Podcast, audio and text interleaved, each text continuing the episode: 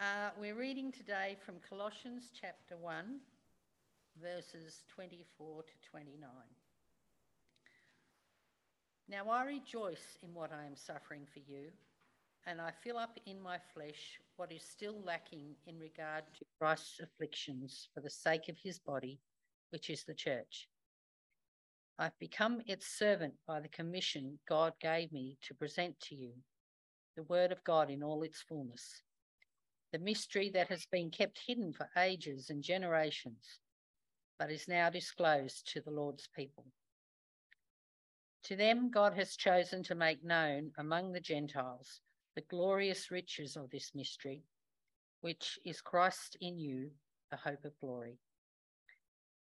He is the one we proclaim, admonishing and teaching everyone with all wisdom, so that we may present everyone fully mature in Christ.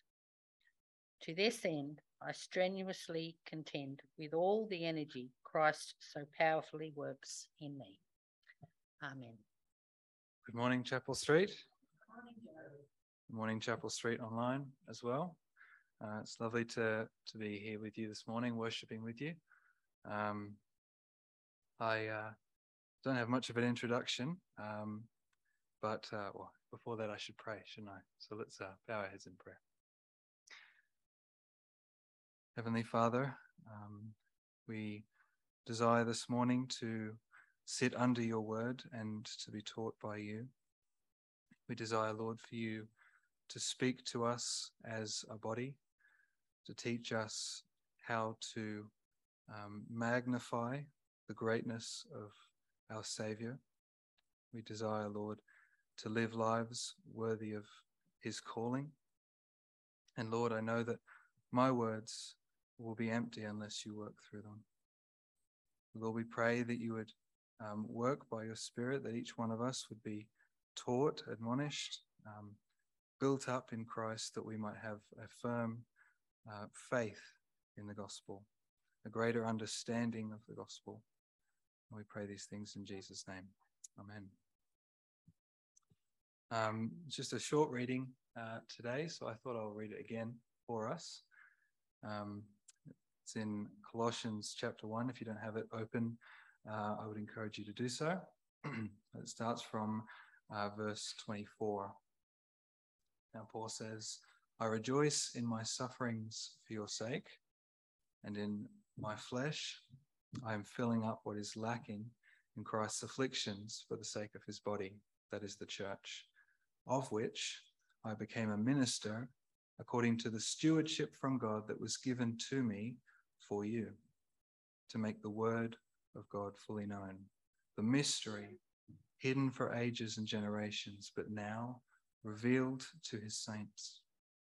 To them, God chose to make known how great among the Gentiles are the riches of the glory of this mystery, which is Christ in you, the hope of glory.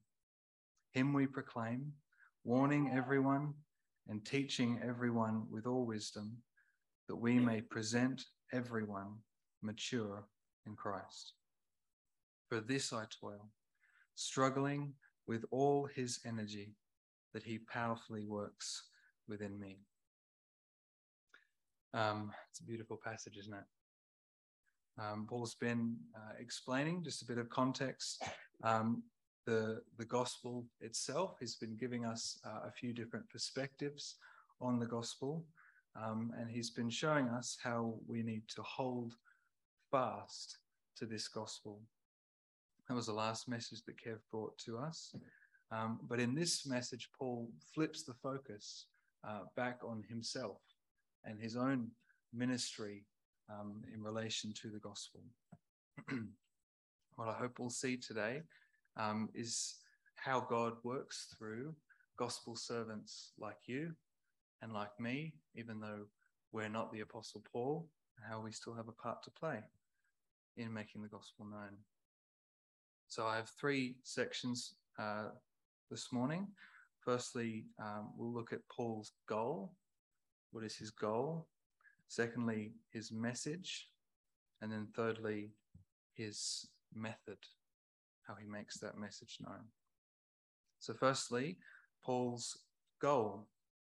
Um, as a follow on from the previous section, um, Paul starts this passage by explaining the role that he's been given by God. So in verse 23, um, we read, um, If indeed you continue in the faith, stable and steadfast, not shifting from the hope of the gospel that you heard, which has been proclaimed in all creation under heaven, and of which I, that is Paul, became a minister.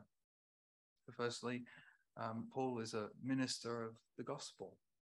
That's um, the focus of his ministry. But then also in verse 25, he unpacks this a bit more.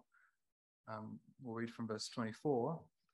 Now I rejoice in my sufferings for your sake, and in my flesh I am filling up what is lacking in Christ's afflictions for the sake of his body, that is the church, of which I became a minister. So again, now he's not just a minister of the gospel, but also a minister of the church. Those things can't be um, separated. He's both a minister of the gospel and the church. And what does that entail? Well, a stewardship from God that was given to me for you to make the word of God fully known. Um, now, when Paul says that he's been made a steward, um, what he probably has uh, in mind there is uh, a sort of dignified uh, servant, right? An upper servant that has the responsibility um, to manage the arrangements um, of a family or a household. Um, and but, but where a normal servant would take care of the physical things, the estate, and um, physical needs of the family, Paul's duty is to ensure that the household of God, that is the church, is spiritually nourished, that they're fed with the food of truth. And how does he do that? Oh, it's by making the word of God fully known. Um, different translations in, interpret this uh, phrase differently. Um, some renderings uh, give to the to fulfill the word of God. Some say um, that Paul's saying, I might fully carry out the preaching of the word of God. But the core idea is that Paul wants to explain the word of God completely. He doesn't want to miss anything out. Um, and this is what we see, I think, in so many of Paul's letters, is that um, Paul explains the gospel not just in one way, but he looks at different angles of the same uh, gospel. He looks at the gospel in many different lights and unpacks it for us so that we can have a full understanding. Even in the book of Colossians, um, when he started in verse 3, um, Paul starts by explaining that faith, hope, and love flow forth from the gospel. He describes the gospel as the word of truth. He explains that the gospel bears fruit and is increasing. Then, in the next uh, section, the paragraph, he talks about the inheritance that God gives to his people and how they've been transferred from the kingdom of darkness in the kingdom of light. Then in verse 15 to 20, um, he talks about Christ's preeminence in relation to the gospel and uh, the link between Christ's work of creation and his work of reconciliation.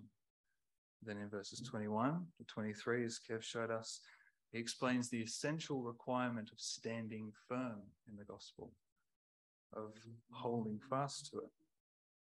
And then he moves on in our text this morning um, to explain that he um, that the word of the word of God, the mystery has been revealed.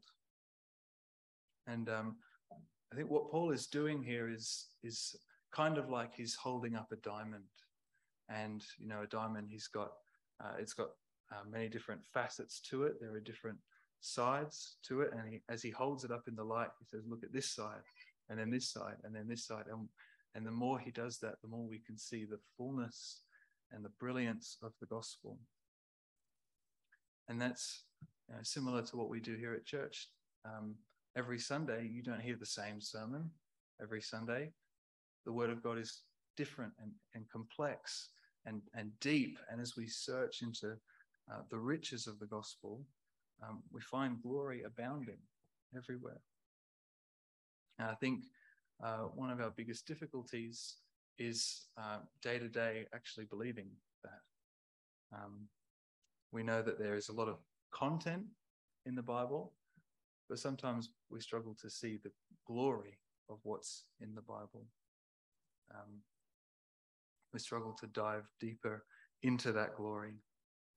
How many times have we passed through uh, or passed by a diamond in our daily reading of God's Word?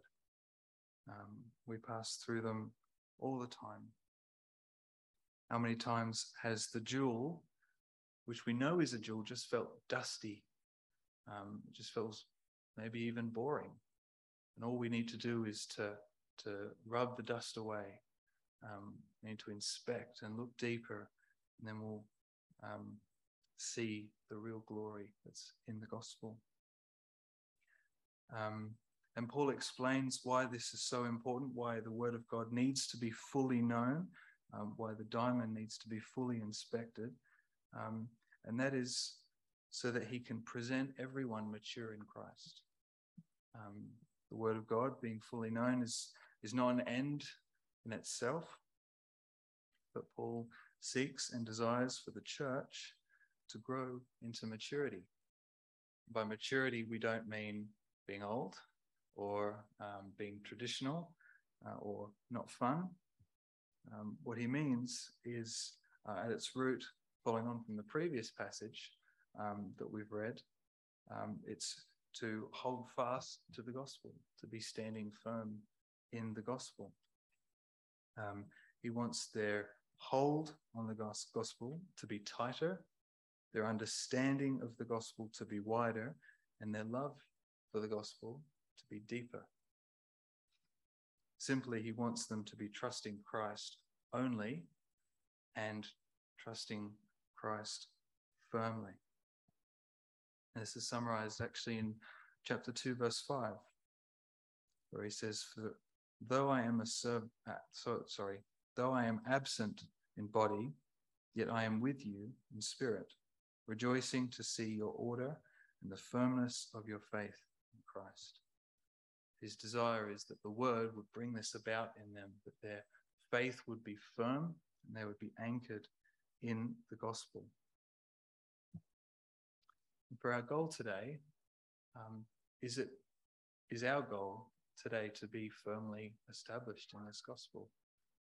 It can be something that we that we're not quite conscious of all the time. Sometimes we're tempted to move on to other things, um, more interesting things, perhaps, the less dusty and the more shiny things.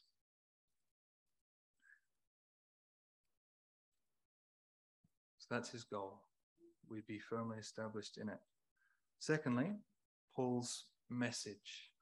So his message, um, after making the word of God fully known, uh, we read in verse 26 The mystery hidden for ages and generations, but now revealed to his saints. To them, God chose to make known how great among the Gentiles are the riches of the glory of this mystery, which is Christ in you, the hope of glory. Firstly, just on that word mystery, um, it's striking to me that uh, the first aspect that Paul wants to talk about is the fact that it was a mystery. Um, you can see, I, I, think we can all see that the the um, the substance of the message is in Christ being in us. But he starts um, the fact that it was a, a, mystery, and I think at least one reason for that is um, that um, it increases our appreciation um, for the message itself, and it grounds us in the fact that um, Paul didn't make this message up. Um, rather, it's something that always did exist and was hidden from us and was contained in the Old Testament. If read um, Romans chapter 16, uh, that sheds a little bit of light on this. It's in the benediction that Paul gives to the Romans. In verse 25, he says, Now to him who is able to strengthen you according to my gospel and to, to the and the preaching of Jesus Christ, according to the revelation of the mystery that was kept secret for long ages, but has now been disclosed through the prophetic writings. So God's made it known through the scriptures. It was there all along, but once we did not have it, and now we do. And um, this is another thing I think that we can be tempted to uh, forget in our present day Christianity, um, because historically to us, the gospel has always been so accessible, so um, easy to, to access, to hear about, and it's now old news that the Gentiles are included in God's kingdom. Um, but for the Apostle Paul and also um, for the early church, there was a freshness about this message that, that arrested them. This was a radical idea that no one um, had ever been given this much information about the gospel before, and no one had ever heard that the Gentiles would be included in the kingdom of God. This was not known to the common Jew before this time. It was not known to uh, the priesthood or the scribes, um, certainly not the Pharisees, and certainly not the Gentiles. Um, this was a completely new thing. And even the prophets um, and the men of God from long ago, um, even they, when they looked at the at the gospel, they only saw uh, through a uh, through a um, mirror dimly. Um, and so before, the world was largely in darkness. The Jews saw glimpses of a Messiah. They saw a law. Um, they saw mercy and sacrifice, but nothing ever came together properly. And then suddenly, just like that, God turns the lights on. The news gets out. The secret is not a secret anymore. And all the pieces can finally come together. Um, one commentator, John Davenant, describes it like this uh, Those prophetic revelations which is the Old Testament, were but like a candle shining in a dark place in comparison of the declarations of the evangelists, which is present day, which are like the midday sun. They, those in the Old Testament, looked to this future calling of the Gentiles, but only as through twilight, very indistinctly. We look upon it in the clear and open daylight. What we should see is that this really was once a mystery. If we were alive um, before Christ's time, we would have no idea. Um, but we are privileged to have such an insight into the gospel. We don't have the Old Testament only, um, we have also its interpretation through Christ and his apostles. God has blessed us abundantly with such a great clarity um, of the gospel. Not only have we been given faith to believe, as some in the Old Testament did have, but we have a great light so that we can know exactly what we are to believe. Um, and one commentator um, said said this that um, the mystery um, ought to show us something of its greatness. So if a jewel, say a diamond, again, the diamond, um, is, is precious because of how uncommon it is, then how much more should we view um, the gospel as precious? Um, who, uh, because nobody had a clear view of this gospel for 4,000 years until it was revealed after Christ. So, question um, when you read this verse or verses like it, how does it make you feel? Do you think you feel the full um, glory of, of what God is saying to us here? I think from personal experience, passages like these can tend to underwhelm me, and that's a confession. Um, it's a shame that, that most central, most pivotal, and the most glorious passages tend to be the most overlooked, um, the least appreciated and enjoyed. And it's for that reason, I think, that Paul adds in verse 27 To them, God chose to make known how great among the Gentiles are the riches of the glory of this mystery. Um, so, God has not only shown us um, merely the blueprint uh, or the formula or um, the, the, content of the gospel, um, but He's given us who believe in Christ something far uh, more important, far more um, pivotal, um, and that is that we can see the glory of these things. Not only that we would be able to um, recall the gospel or explain the gospel, but that we would love the gospel, that we would see it as beautiful for what it is. And um, part of that is is um, seeing how much Christ loves you, seeing how much um, a weight of sin has been taken off our shoulders, seeing um, just uh, how precious the life uh, of Christ is that has been given up for us. Um, so, do we see the glory in this message? That's one of the questions. And then, uh, of course, the second um, part of the content is uh, verse 27. To them, God chose to make known how great among the Gentiles are the riches of this glory, of the glory of this mystery, which is Christ in you, the hope of glory. Christ in you, the hope of glory. In the Old Testament, um, we know that God took up residence uh, with his people in the temple. Um, and that was a, a, fantastic thing when it happened, when uh, Solomon opened the, uh, opened the temple up and um, God's glory came in. Uh, it was uh, something of a return back to Eden. Remember when uh, in Genesis chapter 3, God um, had distanced himself from sinners because he was holy. Um, but now God uh, came to dwell in uh, the most holy place in the temple. Um, and even though that was uh, something of a return to Eden, um, it was only a shadow of that return. Um, it had not taken place yet and still has not taken place. Um, but now we have something much more full.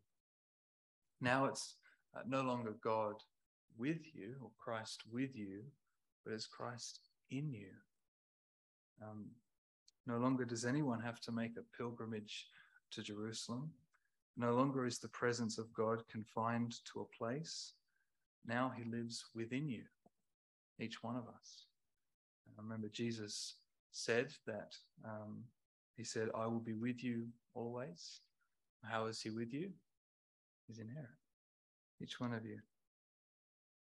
Um, but not only can he be with us closely, um, but Christ in you um, speaks of uh, his union with us um, and how we can be saved from the wrath of God. Um, so Rankin Wilbourne uh, says this if we are united with Christ, then we are united to him in all that he has done for us. So that means that when Christ was judged on Calvary and he paid for the penalty of sin, he paid it on our behalf. It means that um, when Christ went through death and was victorious over it, he was victorious over it for us. And so Christ is everything to us. He's the door, He's the vine that we abide in. He's the way and the truth and the life. He's the bread of life that we can eat of and be satisfied. He's the living water that we can drink of and find eternal life. He's our great high priest um, who makes atonement for us. And he's God's chosen son. If we have him, we have everything. There is now no condemnation for those who are in Christ Jesus. And Galatians 3:20, which I'm glad that you shared with us, Kevin. Um, I have been crucified with Christ. It is no longer I who live, but Christ who lives in me.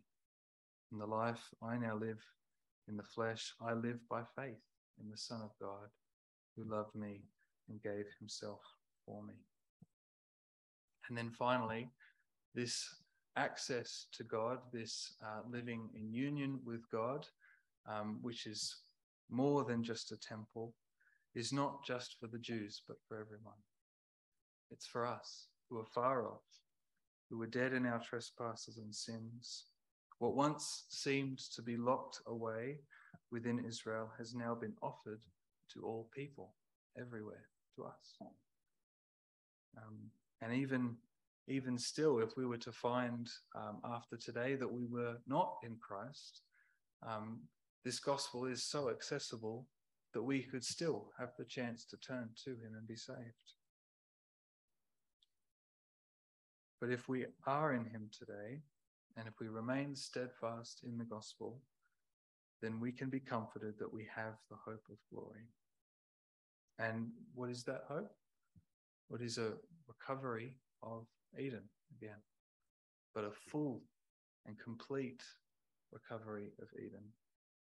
A life without sin or pain, a restoration of all things, the hope for a better world.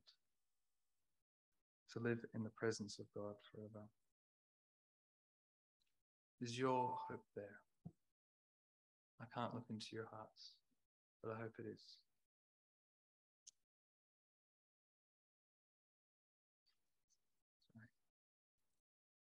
So God has disclosed the mystery and given us the full picture. The far off have been brought near.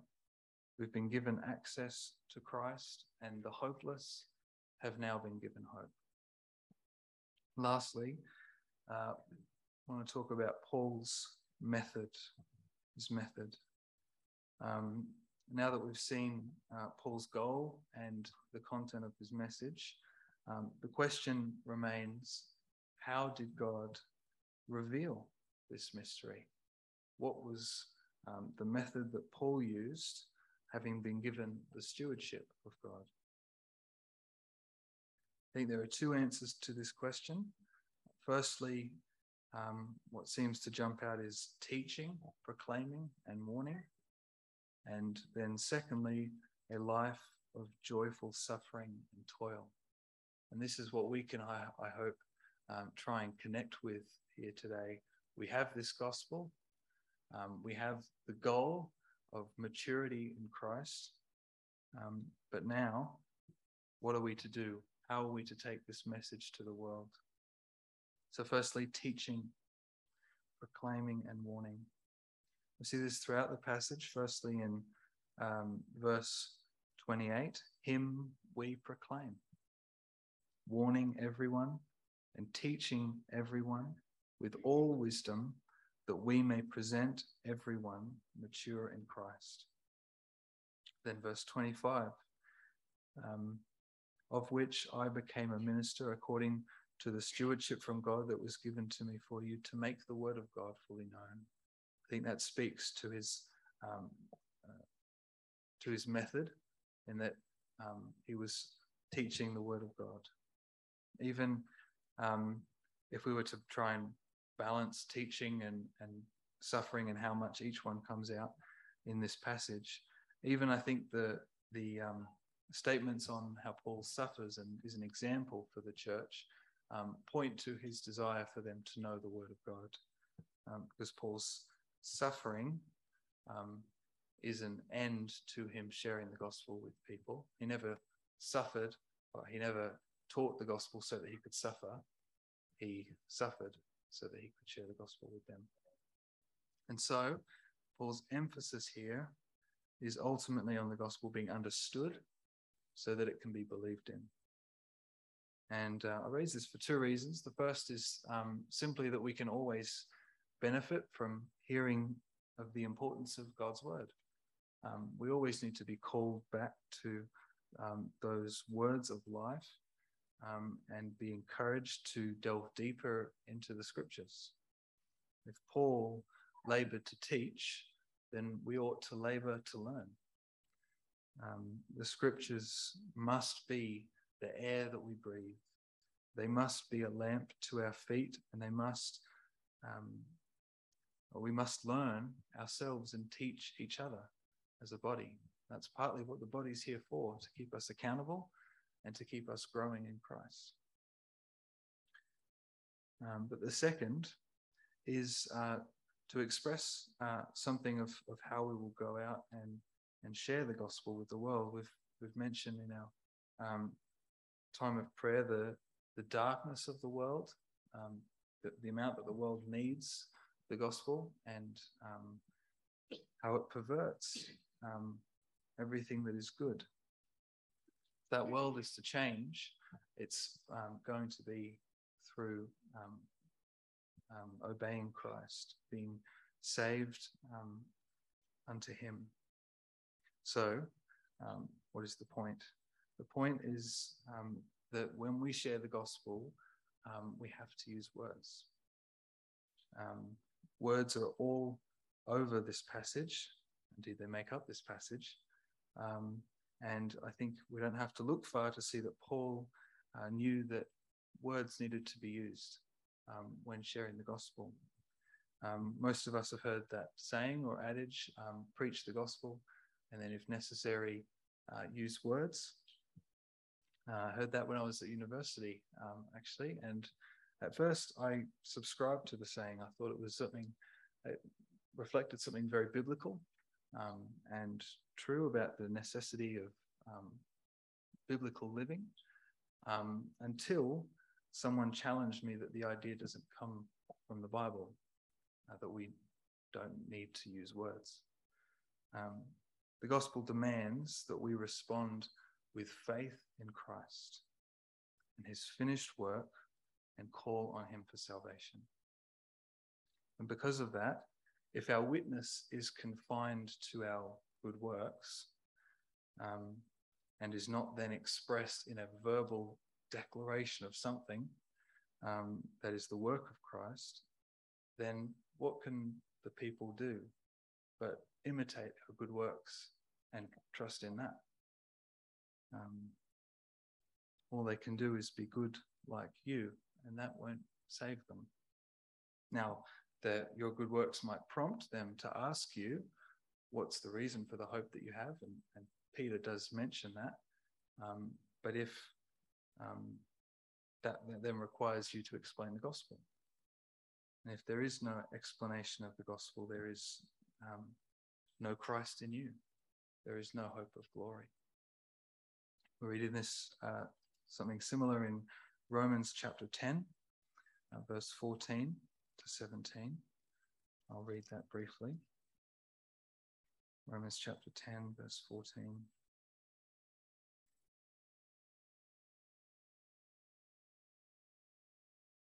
Paul says, How then will they call upon him in whom they have not believed? And how are they to believe in him of whom they have not heard? And how are they to hear without someone preaching? And how are they to preach unless they are sent? As it is written, How beautiful are the feet of those who preach good news. But they have not all obeyed the gospel. For Isaiah says, Lord, who has believed what he has heard from us? So faith comes by hearing, and hearing through the word of Christ. So if Paul's focus was um, not proclaiming uh, Christ with his mouth, then the world would be just as dark as it was before the gospel went out, before the lights went on. Um, our calling, the Great Commission, is to keep the world light, to send out the gospel with words. A few verses um, to think about Acts chapter 2, verse 14. But Peter, standing up with the eleven, lifted up his voice and addressed them. Acts 4, verse 29. Uh, this is when the um, the Christians were praying. And now, Lord, look upon their threats and grant your servants to continue to speak your word with boldness. Acts 17, verse 2 And Paul went in, as was his custom, and on three Sabbath days he reasoned with them from the scriptures. First Peter chapter 2, verse 9 But you are a chosen race, a royal priesthood, a holy nation, a people for his own possession, that you may proclaim the excellencies of him who called you. And then Ephesians 1:13, in him you also, when you heard the word of truth, the gospel of your salvation. And so um, we must use words. And um, Paul saw teaching and doctrine as essential um, to sharing the gospel. We do God a disservice when we leave it out. But then, secondly, um, also important is uh, joyful suffering and toil. Joy, joyful suffering and toil. And this is, um, I think, the, verse that many people know, verse 24. Um, now I rejoice in my sufferings for your sake and in my flesh, I am filling up what is lacking in Christ's afflictions for the sake of his body, that is the church. So, that, first of all, that phrase, filling up what is lacking in Christ's afflictions, often sends alarm bells in most people's minds because it doesn't sound right. Uh, it sounds like there was something lacking in Christ's sacrifice. Um, certainly, Paul, after having labored to um, confirm for us that the gospel is sufficient, that nothing needs to be added to it, isn't going back on those statements. Um, it is fully complete and effective and entirely sufficient. But what he means by filling up what is lacking in Christ's afflictions um, is that there is something lacking, and that is the presentation of Christ's sufferings to the people who need to hear the gospel. So um, God intends um, for people not only to hear um, about the gospel, but to also see the gospel and to experience the gospel.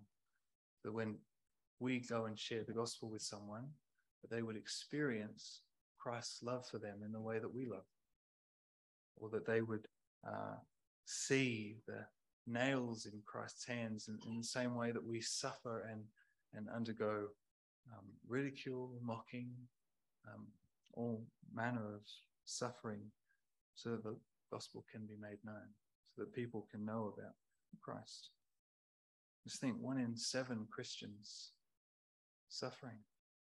Um, those people are not staying quiet about their faith. Some of them have to be a little bit quieter, I suppose I should say that.